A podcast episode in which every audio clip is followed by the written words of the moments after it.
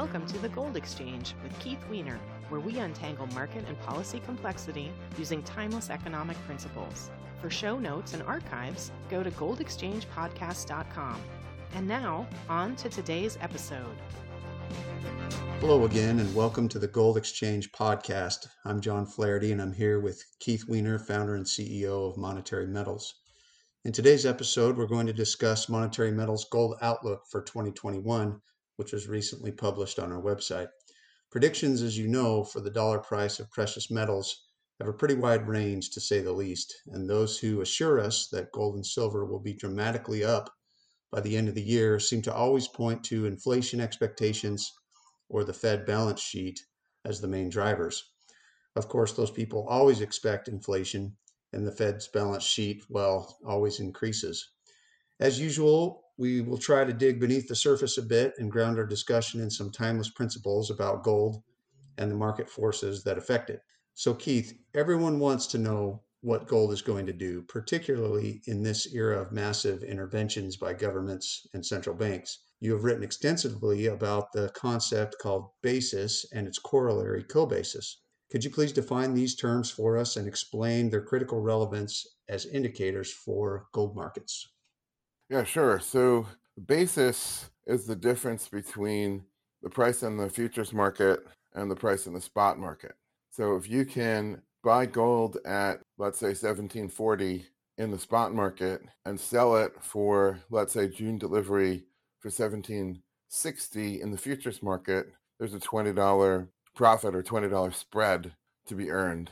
And then if you annualize that and say, okay, that's what is that, three months, $20. So that's close to 3%, something like that. And you can compare that to a rate of interest. Uh, and that's critically important because as banks and other major financial players are always looking to compare can we do this, can we do that, where can we make more money? And also, they borrow in order to do this trade. They borrow dollars typically at LIBOR plus some little spread, buy the gold, sell it forward, warehouse it in the middle, and then make that spread. So, to understand this concept, you really got to think in terms of what is physically going on. So I like to use the example of a grain market, especially before you know global trade and grain can be brought in from other climate zones. You know, North America, especially the northern part of of the U.S. Uh, I understand that the wheat harvest is like you know first week of August. Maybe that's right. I don't know. It doesn't matter. Suppose you were to drive an empty grain truck up to one of those grain elevator towns in the northern you know, upper Midwest, and you did that like July 30 and said how much to fill this here grain truck up, well, they'd be laughing at you. I, I imagine that, you know, they'd be going through the silos, cleaning them, you know, the pops would be flipped open, you know, like a lid, and, you know, they'd be hosing everything down, anticipating the harvest coming in, but nobody has any green at that moment. So if you take out a, a wad of $100 bills, the only way you're going to get any green is somebody's going to make a phone call and then some truck that's halfway to a bakery or a brewery uh, in Wisconsin is going to be turned around. You're going to have to pay them more profit to break that contract and sell it to you than they make by simply delivering on it. Uh, and so, let's say you would find that the price to buy a, a bushel of wheat was whatever, $17. But if you're willing to wait for September delivery, you know, another month later, then the price would be $7. So that's a inversion of what I just said earlier, gold in the spot market being 1740 gold for June delivery being, and these are just made up numbers. That's not necessarily the case right now. What I just described in wheat is the opposite. That is, the price in the spot market is higher than the price in the futures market. Well, if that's the case, then all it takes, somebody can make $10 per bushel by selling spot and buying futures. There's just one catch. You have to have the bushel of wheat in order to do that trade. And so when you see contango, which is the first case that I described, it generally me- means that markets in normal conditions, and that means that there's some abundance of the commodity uh, available you know, in the spot market for, for delivery right now. And backwardation, what I just described in the green market, means that the commodity isn't available. The reason why I bring up lead example is so people can see the actual physical reality of what shortage means and why. That the day before the harvest comes in, nobody has any wheat lying around. It's all been consumed and sold. They're waiting for the harvest the next day.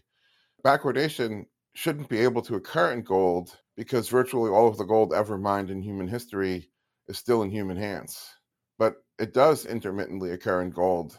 And that indicates not a scarcity of the metal per se, because all that metal mined over 5,000 years is somewhere, but rather a scarcity of metal offered to the market. And so that's a scarcity of trust and um, a harbinger uh, of higher or potentially much higher prices when it occurs. Got it. So this trade you referred to is called the carry trade, basically the profit from holding gold and selling a future against it. Right. So if you're if you're borrowing cash to buy the commodity in the spot market, stick it in warehouse and then sell it in some futures contract or some forward, then that's carrying it. And then inversely, if you are selling something out into the spot market and then buying a future to recover your position, that would be decarry. Gotcha. So the basis then becomes the profit on the carry trade, and then the co-basis is basically its inverse. Do I have that right? The profit to decarry? Profit on the decarry, which normal in a normal market should be negative. There should not be a profit to decarry. Okay, so what is the normal behavior of basis in a quote unquote normal market? Well, one basis should be above zero, um, unless there's some dislocation or some shortage or whatever. Uh, and then number two, price can move around all the all over the place, um, kind of like a random number, kind of like clicks on a Geiger counter.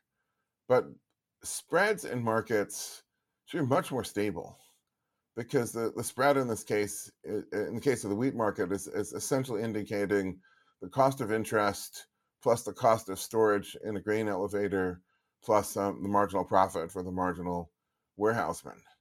That shouldn't be moving around all that much, and generally doesn't again, unless there's some crisis or dislocation or something like that.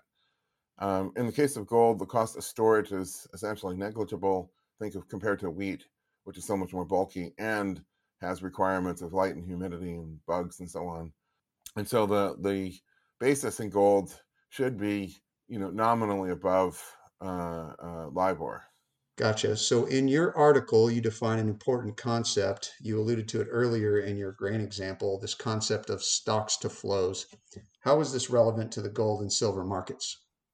So in all normal commodities, if there's such a thing as a glut, that is a little bit of you know production comes in. Let's say in the case of wheat, it's a really great year, just the right exact combination of sun and rain, and the insect population is low that year, and for whatever reason, grain production is up 1% compared to what was expected, well, that, that produces a glut.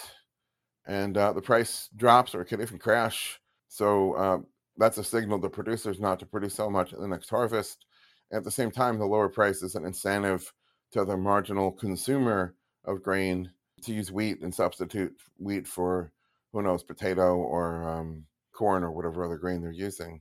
But in the case of gold, and to slightly lesser extent silver, there is no such thing as glut. We've been accumulating stuff for 5,000 years. And so you can measure as a ratio stocks, which is total accumulated inventory, divided by annual production. And if you do that using the official numbers, the World Gold Council works with all the governments and the central banks and Brinks and commercial banks and everybody else to try to add up what they think is all the gold ever produced in human history. I think that's prone to being underestimated, but be that as it may, with the number they come up with, and you divide that by the amount that the miners are producing in the current year, you know, you end up with decades. And in any other commodity, it's it's months. So so in gold, it's like 200,000 tons, you know, 300 tons a year gives you a ratio of something like 60 what would that be 66 something like that.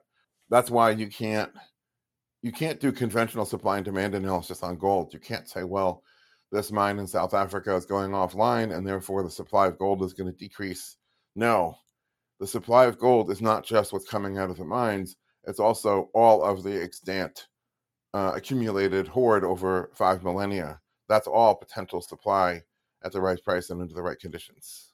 So, in your article, there is a section entitled How We Analyze the Gold Market here at Monetary Metals. And you give a brief description of the five main actors who are driving the market. Why don't you walk us through those, starting with the buyers and sellers of metal? Right. So that that's the core of the market, and everyone else is either feeding off of them or providing a service. So buyers of metal is anybody worldwide. So if the population of the world is what approaching eight billion people now, there's eight billion people on the planet who potentially are buyers of gold and will buy gold under the right conditions. Now, what's the right conditions? For an American sitting in an air-conditioned office, staring at a you know a, news feed, it could be that uh, Biden says that, "Oops, you know, remember that 1.9 trillion that we said we were going to spend? Well, let's make it 2.9 because uh, good measure." And then standing standing behind him is is Bernie and Alexandria Ocasio Cortez and Nancy Pelosi. And maybe that person says, you know, son of a gun, I'm going to finally bite the bullet and buy some gold. So everybody has a different uh, uh, set point. And then also, you know, somebody might own a little bit of gold and then they see that news release and maybe they buy more. So the buyer of metal is anybody who is deciding to opt out for any reason from the paper dollar system. Uh, the sellers are people who either feel the price has hit their target or the price has gone down, so it's a stop loss, or it's people that need the liquidity. Maybe they have debt they have to pay and their revenues weren't as good as they expected them to be. Yeah, I think we saw that in the COVID panic, as it were. The price of gold, rather than take off, it retreated briefly. I think that was one of the explanations. More people just need liquidity. They're covering stop losses or whatever, and gold served its purpose it was liquid and able to come to the rescue in that sense. You buy into that? It's it's liquid versus say if you own real estate in New York City, that might be worth a lot of money, but it's not liquid and you're not going to be able to sell it quickly, even in a good market. So anyway, so that's so sellers are people who either need liquidity or get sick and tired of it, or their fears are not realized and they're like, you know, why am I holding this metal? It's unproductive. All of these things are always constantly feeding back with the real economy, and the real economy is feeding back into these factors. Now, buyers and sellers of paper are speculators. In the case of metal, and, and there's certainly speculation in metal too, but um, a very large percentage of the people that are buying metal are doing so with very long term time horizons. You know, if, if somebody has made a lot of money, he's in his 50s and he's trying to set up a intergenerational wealth plan for his kids, he's maybe got one or two grandkids already and he's anticipating great grandkids and he's setting up some sort of estate plan. Gold almost always plays a role in something like that, and the time horizons are decades. You know, in India, when they get married, you know, there's gold involved in the dowry, um, as much as they can afford usually. But in the case of paper, it's it's a shorter term play because they're doing it with leverage, which means there's risk. Well, there's high. I mean, if the price goes up a little bit with leverage, you're getting a big gain, so they're happy. They're happy with that if it goes down, obviously big losses. And, and there's also a cost. Uh, essentially, you're paying interest one way or the other for that trade. So the, the paper market, uh, there, there are people that are hedging, which we're not going to talk about too much today, but just the speculators uh, are, are short shorter term traders. Maybe they maybe it's a day trade, maybe they're trading for a few weeks, but they don't have the same horizons and they don't have the same motivators that the uh, buyers and sellers of metal do. And then finally, there's the warehouseman, as we described. Even though everyone focuses on him and says, look at his short position, he's long physical metal, which they may or may not see the metal inventory that the warehouseman has. It isn't necessarily only in a, in a COMEX approved warehouse. And he's there, he's price indifferent. He's price agnostic. He doesn't care about price, he cares about spread. So, what will motivate him to put on more carry trade is a rise in the basis. What will motivate him to take off some carry trade is a fall in the basis, especially if it goes negative and the co basis goes positive. Now the market is paying him a profit to lift his carry trade. Right, gotcha. Yeah, and you've been writing the supply and demand report for years now, and I've always appreciated how, as you're breaking down the chart, you're putting it into into the context of these actors. Here's what the paper is doing. Here's what the metal is doing. This is what this means as you're analyzing basis relative to the price chart. So let's now move to wrap up here. A lot of gold investors believe that the dollar price of gold will go up because, as we mentioned, inflation. And when the gains don't materialize, you often see the chorus of those who cry manipulation grow louder and louder. You have a different explanation for what is driving the dollar price of gold. What is that? Well, I hinted at it earlier when I was talking about buyers at metal. It's interesting to look at the start of COVID as uh, an interesting and defining moment for a lot of new people to the gold market. Before COVID, let's say January last year, you know, the interest rate on a 10 year treasury was something like 8%, which had been coming down a bit. I mean, um, October the year prior, so 15 months before that, was um, was a 3.2%, something like that. At 3.2% or 1.8%, there's some yield to be had there. There is a case to be made, you know, if you need to hold the cash balance to hold it there. Then COVID hit, you know, two things happened. One, the interest rate plunged to 0.5%. You're sucking all, uh, you know, almost all of the yield out of that investment. Of course, anybody who had bought it in January was sitting on a nice big fat capital gain and maybe thinking of taking profits as well. But going forward, no yield there. So at the same time that the reward or the return for taking that investment has gone way down, the risk had gone up dramatically. So the US government before COVID, so the, tw- the 12 months ending March 31, but right before the, the CARES Act was, was enacted, I want to say March 29. So let's just assume that for those 12 months, you know, ending March 31, the, the CARES Act spending had not kicked in yet. The government had increased its debt by $1.7 trillion. Now they quote a lower deficit number. There's some accounting gimmick. Every once in a while, when I have a few free minutes, I try to research and figure out what's the gimmick. I haven't figured it out yet. But you know, on a, on a cash basis, 1.7 trillion was the increase in the government's debt. Then they passed 2.3 trillion dollar CARES Act, followed almost immediately by another half a trillion. So let's call the CARES Act all in 2.8 trillion dollars at the same time, they locked down the economy, which meant that tax revenues were surely going to drop, you know, drastically. You know, you add the 2.8 to the 1.7 trillion that was already existing, and now you're looking at, and, and then add a tax shortfall to it, you're surely looking at over $5 trillion cash shortfall for the government. So the risk of being a lender to this drunken sailor, if I can use that analogy, has gone up dramatically. And as we said, the return for doing so has gone down dramatically. So, what do you do when um, risk goes up and return goes down? Maybe you look for alternatives. Gold always stands out, uh, and silver also. And at that time, the gold silver ratio was so extremely high that it was it was logical if you're thinking of precious metals to buy silver.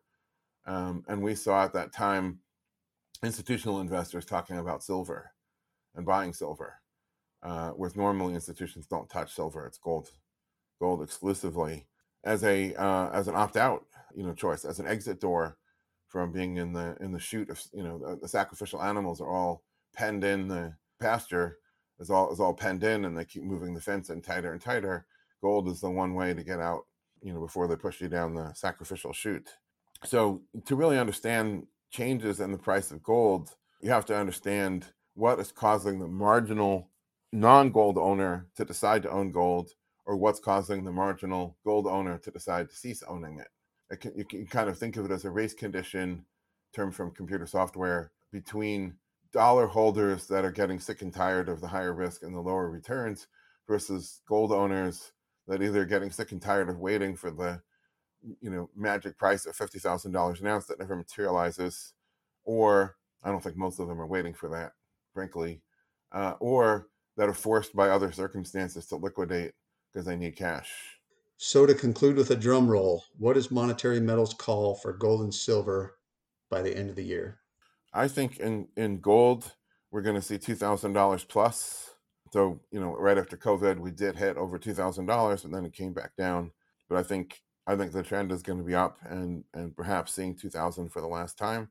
And then if we had a gold silver ratio of 60, which is a little closer to its long term, you know, just that's a reversion to the mean kind of play then that gives us silver above eight, above thirty-three dollars.